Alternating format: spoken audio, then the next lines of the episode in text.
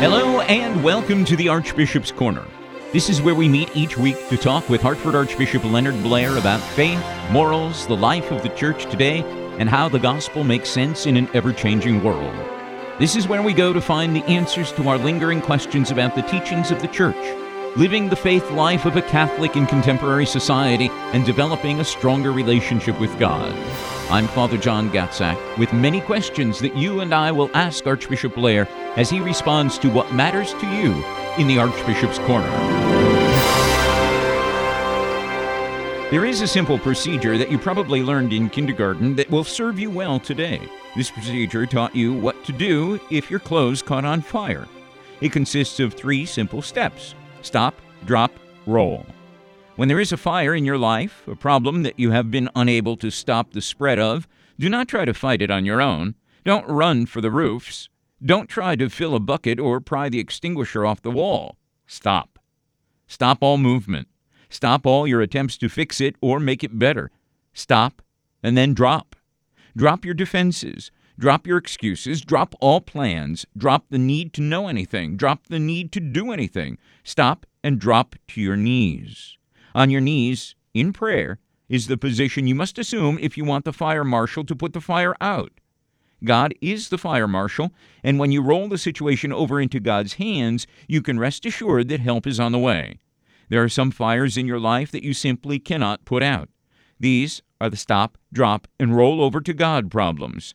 These problems are like fires that will spread unless you do something quick. In the Archbishop's Corner is where Archbishop Leonard Blair will encourage you to stop, drop, and roll your problems over to God. In faith and with faith, you will not get burned. So thank you, Archbishop Blair, for sharing some time with us in the Archbishop's Corner. How are you this day? Very well, thank you. First, let's start off by talking a bit about the fact that the aid in dying bill apparently has been defeated. And according to Chris Healy of the Connecticut Catholic Conference, he says, All glory goes to God people of faith came together and their voices were heard, and we are most grateful to legislators who realized we must show more compassion and support for those who are in distress and isolation rather than lead people away from hope and love. So this bill has been defeated. Your thoughts? Well, I uh, I don't mean to uh, cast uh, water on the uh, fire here, but defeated I think is perhaps too strong a word. This year, it will not make its way to the full body of the of the uh, legislature, hmm. so it was uh, defeated in committee. But as someone has told me, I believe this is the ninth year in a row when it has come forward, and I can assure you that it will come forward yet again next year. And so it, has been thwarted. It, maybe that's the better word, thwarted for for now but we absolutely have to keep up our vigilance because I am confident that uh, it, well, confident. I, am sorry to say that uh, that it, it, it probably will resurface again. This whole thing about a culture of death, you know, is uh, is is with us. It's very deeply rooted today, and uh, we're going to just have to be very vigilant and proactive. But I do thank all of those. You know, I made that recording uh, for uh, WJMJ asking people to add their voices in opposition. And I, right. I understand that in our parishes and such, uh, people were contacted and they did speak up. And that's the only way that something like this can be thwarted is by people speaking up. It's never been more important for practicing, believing, faithful Catholics uh, to respectfully but uh, insistently raise their voices about a lot of these issues. Today is the World Day of Prayer for Vocations, and today the Church focuses its attention on vocations. Question for you How does a vocation to the priesthood germinate in today's day and age? Well, I'm going to repeat something I know I've said before. I, I don't pray so much for vocations as ordinations and religious professions. And what I mean by that is that, you know, God does call, but we are free human beings and I think of all the, for example, of course, our main focus with the Archdiocese is the priesthood. I'm confident that there are young people who, uh, who pre, uh, young men who are getting a, a, vocation, a call, but it's it's stifled by you know the world, the flesh, and the devil. It's sometimes stifled by families that discourage any such notion about priesthood. It's discouraged by the culture in which we live. So I pray for ordinations, and I'm not saying that praying for vocations is wrong, but you see my point Yeah. about how the voice of God, the voice of God is calling everybody to their Christian baptismal vocation too. And yet, how many people fall away? How many people are seduced by the society and the culture in which we live to uh, not heed the, the call of God? So, not to be too uh, dour about it, but uh, yes, I, I, I'm during vocations uh, week or time of prayer for vocations. All the more we need to look at this globally and not just say, "Oh, well, God's going to do the calling, and we don't have to do anything else." Uh, we have to do everything we can to support the call, to nurture it, to encourage it, uh, to speak positively about it, so that that we actually get uh, young men ordained to the priesthood. From what you just said, it leads me to believe that you feel that it is harder for a young man to heed the call for vocation today than it was, for instance, when you and I were called many, many years ago. Oh, absolutely, that's the case. Just as it is uh, much harder for people to heed the call to marriage and family life today than it was when you and I were young. Yeah. Not to mention, you think of, you know, Blessed Father McGivney back in the late uh, 19th century. It's much harder to, for people to live the call to vocation and being a parent. And I'll tell you the truth, it's getting harder for people to live their vocation to be a man or a woman uh, created that way than it than it used to be. So I don't mean to be a doomsdayer here, but life for a believer, life for somebody who believes uh, what has been revealed, what faith and reason have commended to us uh, since the beginning, and what the church teaches, is a very challenging thing today. On another issue, Friday of this week, Archbishop, we celebrate Arbor Day. When J. Sterling Morton founded Arbor Day back in 1872, his idea was simple set aside a special day for tree planting. And although Arbor Day has been celebrated for almost 150 years, its relevance today is as strong as it was when the day was first celebrated. Arbor Day is to help remind us of the beauty of nature as well as our responsibility to care for it. Now, as Catholics, we are supposed to do our share in caring for the environment. A day like today should be a reminder of our responsibility to care for God's creation. Any thoughts that you have on Arbor Day, Archbishop? Well, yes, I, I think, you know, all the modern uh, popes and now Pope Francis, with renewed insistence, is talking about the responsibility we have to be good stewards of God's creation. Because just like everything that's entrusted to us in the world, it doesn't belong to us, it belongs to God, and we are the stewards.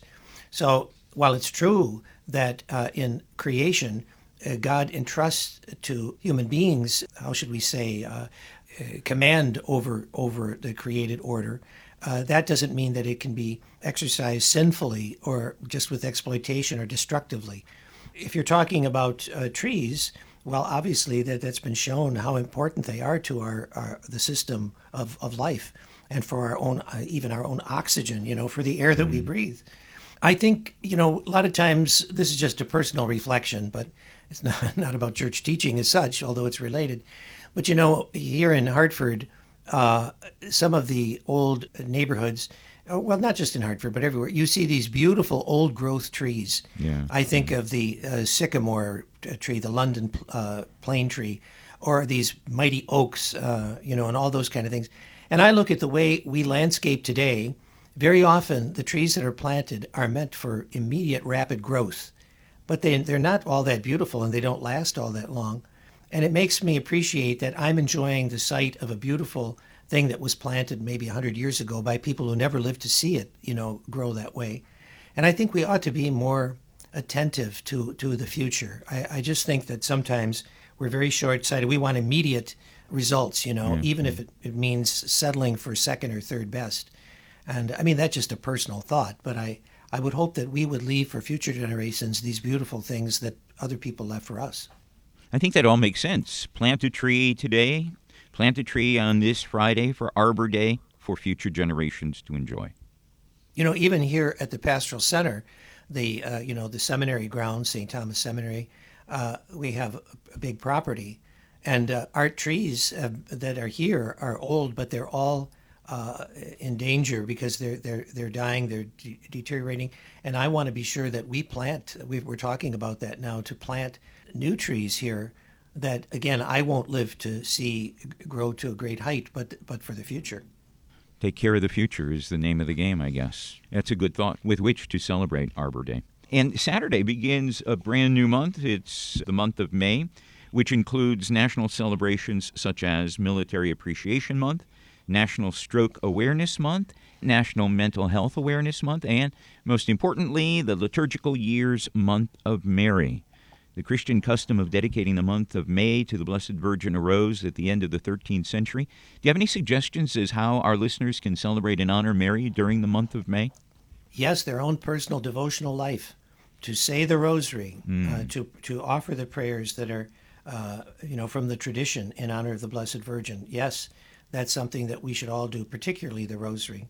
If if you're not a regular prayer of the rosary, maybe during May you could make a promise or uh, an intention to, to say the rosary every day, and offer it uh, every day for some different intention, not just for ourselves, but for the world. Uh, you know, for peace, uh, for people who are suffering, for the faith, um, and and ask Our Lady to intercede for us. And for greater unity among all people of the world, regardless of skin color. Let's make that and greater point. unity in the in the Catholic Church. Ah. Well, Archbishop, let's take a look at our gospel reading on this fourth Sunday of Easter, the 25th of April.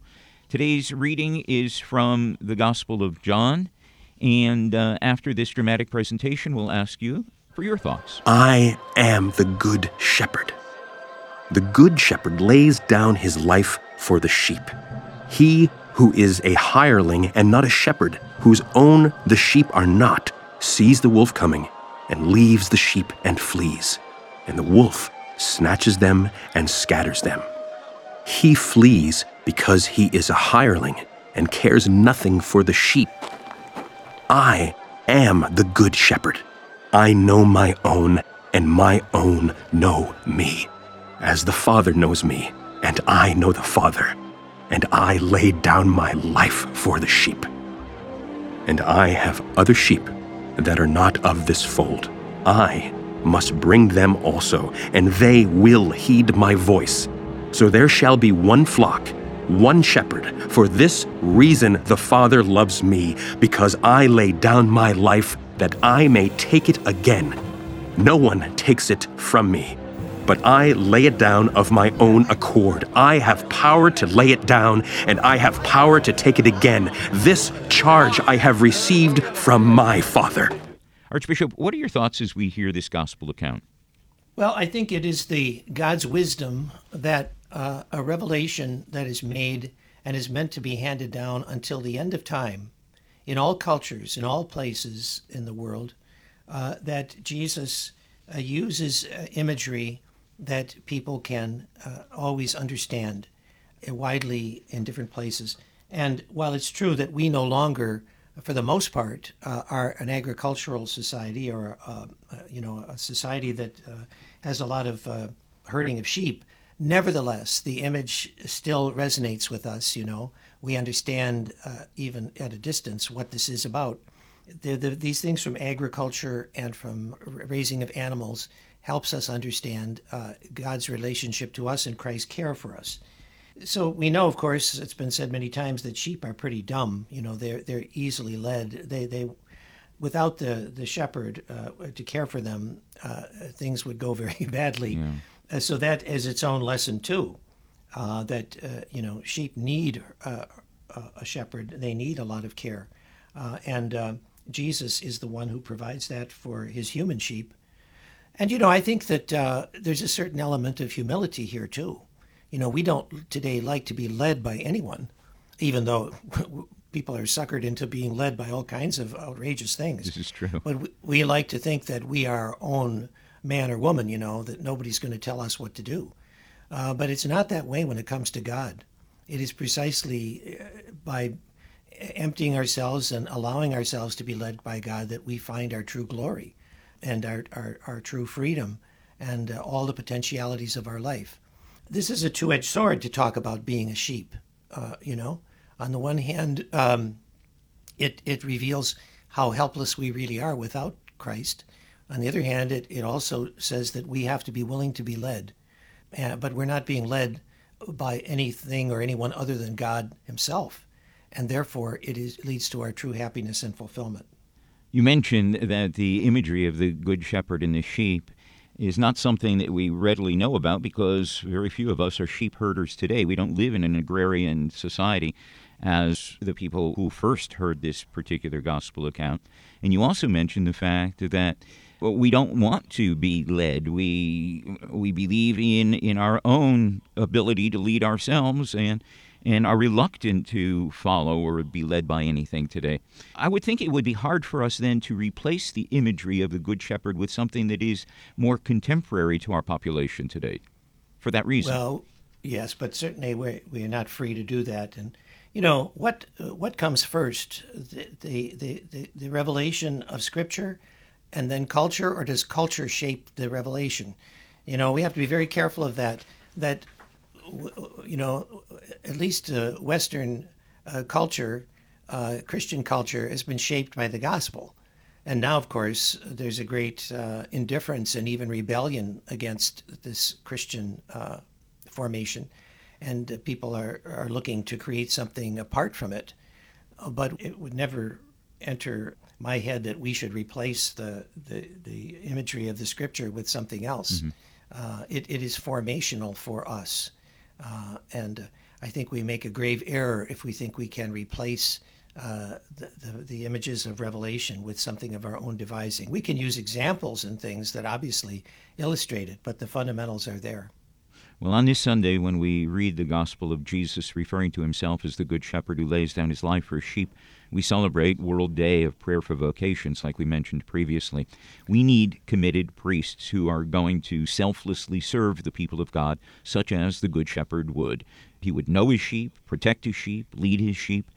And you're going to tell me that yes, we have to pray for vocations, and I'm going to tell you that praying is not enough. What else must we do? Well, I think the the key, uh, well, key, the, the thing that, that is extremely important for any vocation, whether it's marriage or priesthood or religious life, is good family life, a strong uh, Catholic, uh, Christian, spiritual family life. And uh, that is the cradle of, of all of these things. So it ultimately comes down to that vocation as much as anything the sacrament of marriage and, and family. The Good Shepherd who lays down his life for his sheep leads a life beyond the call of duty. I would suggest to you that today most people live lives by doing their duty and nothing more. Their standard of conduct comes from without, that which custom and society requires of them. But the Good Shepherd is the one whose standard of behavior comes from within, leading a life beyond the call of duty. Could this be why our self fixated society is finding it hard to produce vocations today? Well, I wouldn't be quite so harsh. I think there are a lot of people who really who are kind of have a secular view of things, humanistic thing, a view of things, who are very self-giving and dedicated. You know, uh, a lot of the people who have been on the front lines uh, fighting COVID, and you know, I'm sure there are a lot of very religious uh, people who have done this, but I think there are also a lot of very altruistic, uh, dedicated people who maybe don't have this religious inspiration who've, who, who've done it as well. So I think the need, you know, especially these, we're told that young people, you know, at a particular point in life really need to be challenged to learn, in the words of Pope St. John Paul, to learn how to make a gift of self. Yes, selfishness and a kind of um, the self centeredness that's always existed among people in yeah. our sinful condition, and it exists today.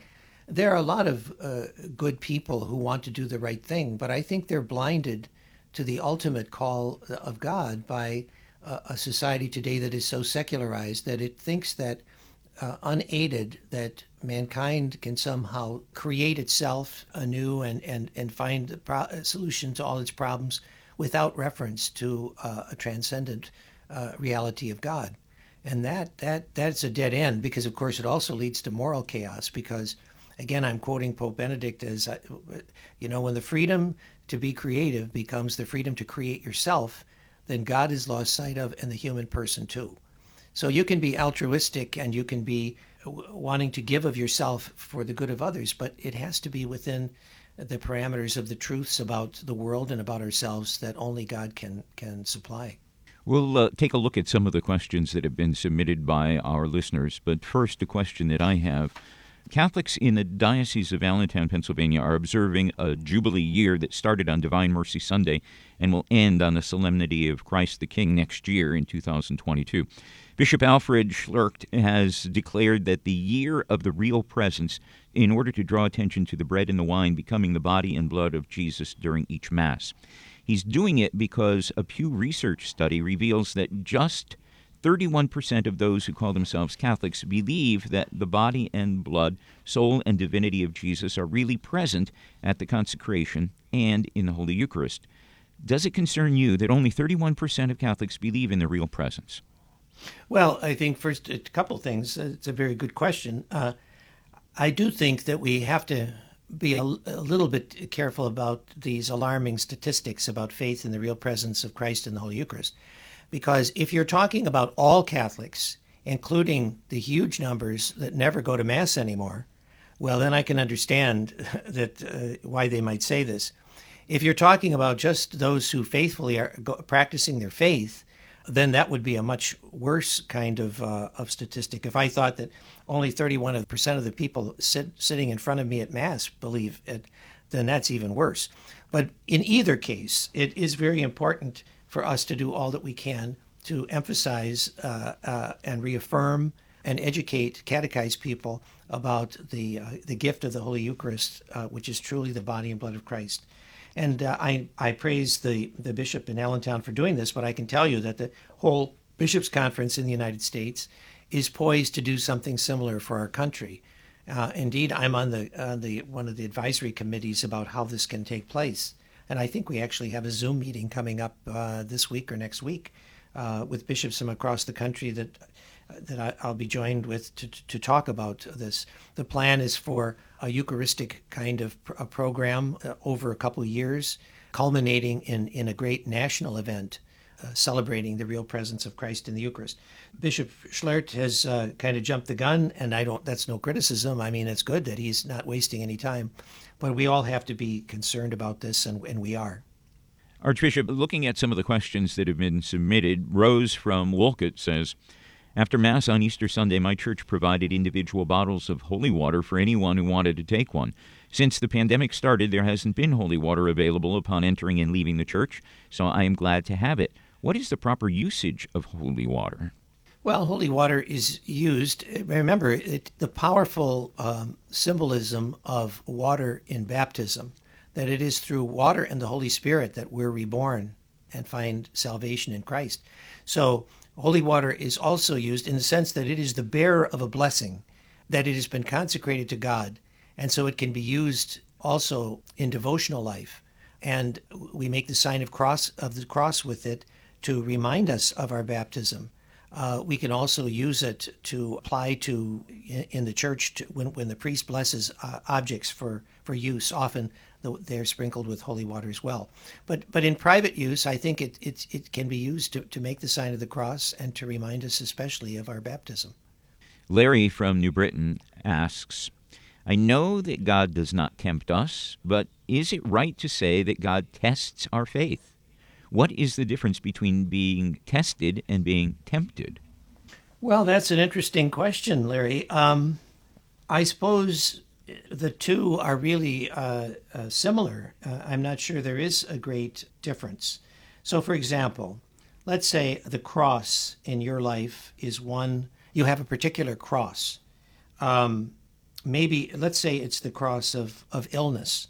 Well, that constitutes a temptation not to have trust in God or, or to, to even, in a serious case, to reject God and the providence of God, saying, How can uh, an all good God allow this to happen? But that also uh, constitutes a test. You know, at the conclusion of the of the Our Father, we say, uh, "Lead us not into temptation," uh, and as uh, sometimes that's translated, uh, "Put us not to the test." So the two are very much related, and we understand that God does not tempt us in the sense that He deliberately tries to to lead us into evil. It means that we pray to God for deliverance when we are being tested, when we are being tempted. Steve from Waterbury says, when praying the rosary, what is the purpose of saying 10 Hail Marys and only one Our Father? Well, the origin of the rosary uh, at least one of them. I, I, know that I'm no expert on the exact history of it, but it, it w- w- has been said that the rosary is meant was meant to be kind of a way of um, a popular way of uh, praying in the, after the fashion of the 150 Psalms. And so before we had, um, uh, if you have 50 uh, Hail Marys in, in a rosary with the, the joyful, sorrowful, and glorious mystery. Now, since then, Pope St. John Paul has added the mysteries of light, but that though that was like a, a, a you know back in the days when people couldn't weren't even all that literate, uh, that it was a way of, of praying uh, to, to recall uh, the the uh, the breviary, the psalter that was said uh, monastically. So uh, that's one of the explanations of how the Rosary has decades of, of ten Hail Marys times five for each for each Rosary. Heather from Manchester says. My grandmother has always told me that we should do the sign of the cross when we pass a church in the car to show respect or to acknowledge God is there. When I did this in the car with a Catholic friend, she questioned whether this is something Catholics are expected to do, as she had never heard of it before. Should Catholics be making the sign of the cross as a sign of respect while passing churches? Well, my understanding is that this was a devout practice of Catholics, and like so many devout practices of Catholics these days, it's fallen by the wayside. It's an old custom. I don't even remember in my youth, which is going back a, ways, I don't necessarily remember this uh, happening at all. Uh, and it probably comes from a time when people are now driving in cars instead of walking. I do think that it was an old custom for men, for example, walking by a church to doff their hat mm. when they walk by a church. That was a symbol of respect. So, is it a requirement? Is it? I mean, it's a, it's a, a praiseworthy custom to do to acknowledge when you see a church that within is the uh, real presence of Christ in the Holy Eucharist. But I would say it's a custom that pretty much has fallen by the wayside. Um, and of course, men don't even wear hats hardly anymore. So we wouldn't, uh, you know, but in the old days when, when men did in, in the winter, that was a, a sign of respect. George from Oxford wonders Chinese scientists recently revealed that they've been experimenting with injecting human stem cells into monkey embryos in an attempt to grow human organs for sale to people who need transplants. This seems like cutting edge experimentation with some serious ethical questions, doesn't it? Well, yes, George, it does. And, you know, the church is not opposed to science. Contrary to what people uh, today try to charge, you know, God has given us a brain the church has always championed faith and reason, and we have a God given brain uh, to, to use for the good. But when you come to experimentation uh, regarding human beings and human life, then you get into a very complex area that, that calls for tremendous caution. And uh, with regard to this particular issue, I'm sure that uh, Catholic bioethical facilities, uh, think tanks, uh, theological institutes, have tried to, to apply to these things the norms of respect for human life and where there is a line that should not be crossed with regard to the human person. And uh, actually, what you've cited here, I think, is not even the most extreme case by any means of some of the things that people are talking about. Some of them are too indelicate to even talk about on the radio. But uh, I mean, as far as human sexuality and about all, kinds of um, interventions that I think raise very serious questions about uh, creating even uh, forms of human life that are not completely human, or it really raises very, very serious ethical questions. Archbishop, we've come to the end of our time together. Can you close the program with a prayer and a blessing, please? Lord God, in the joy of this Easter season, we praise and thank you for the gift of life and for the gift of redemption that is ours in union with Christ risen from the dead. And we pray that uh, by using the gifts of faith and reason that you have given to us, we may do all for your glory, the good of the church and the good of souls. And may Almighty God bless you all in the name of the Father and of the Son and of the Holy Spirit. Amen. Amen. Archbishop, thank you for inviting us into the Archbishop's Corner. We look forward to joining you again next week. And thank you for all your answers that cause us to rethink some of the things that exist within our own faith journey. Have a nice week. You too. Thank you.